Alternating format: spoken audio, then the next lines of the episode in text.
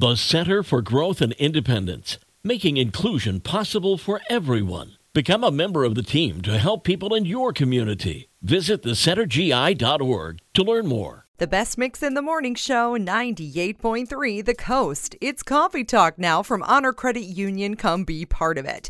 So sometimes you think, gosh, if I could just get some sleep, that's all I want. That's all I would ever ask for. And apparently, when it comes to Christmas gifts, a new survey found that 62% of people say the holidays are the most hectic time of the year, and 66% said all they want is for better sleep as their Christmas gift. If only it were that simple, right? The biggest reasons for the lack of sleep is cooking and preparing meals, you know, preparing your house for company, shopping stress, financial stress because you're buying all the gifts, and, you know, having that family over can be stressful as well. So a lot of people are saying, gosh, if I could have one thing for Christmas, all I would want is some sleep. And like I said, if only it were that simple.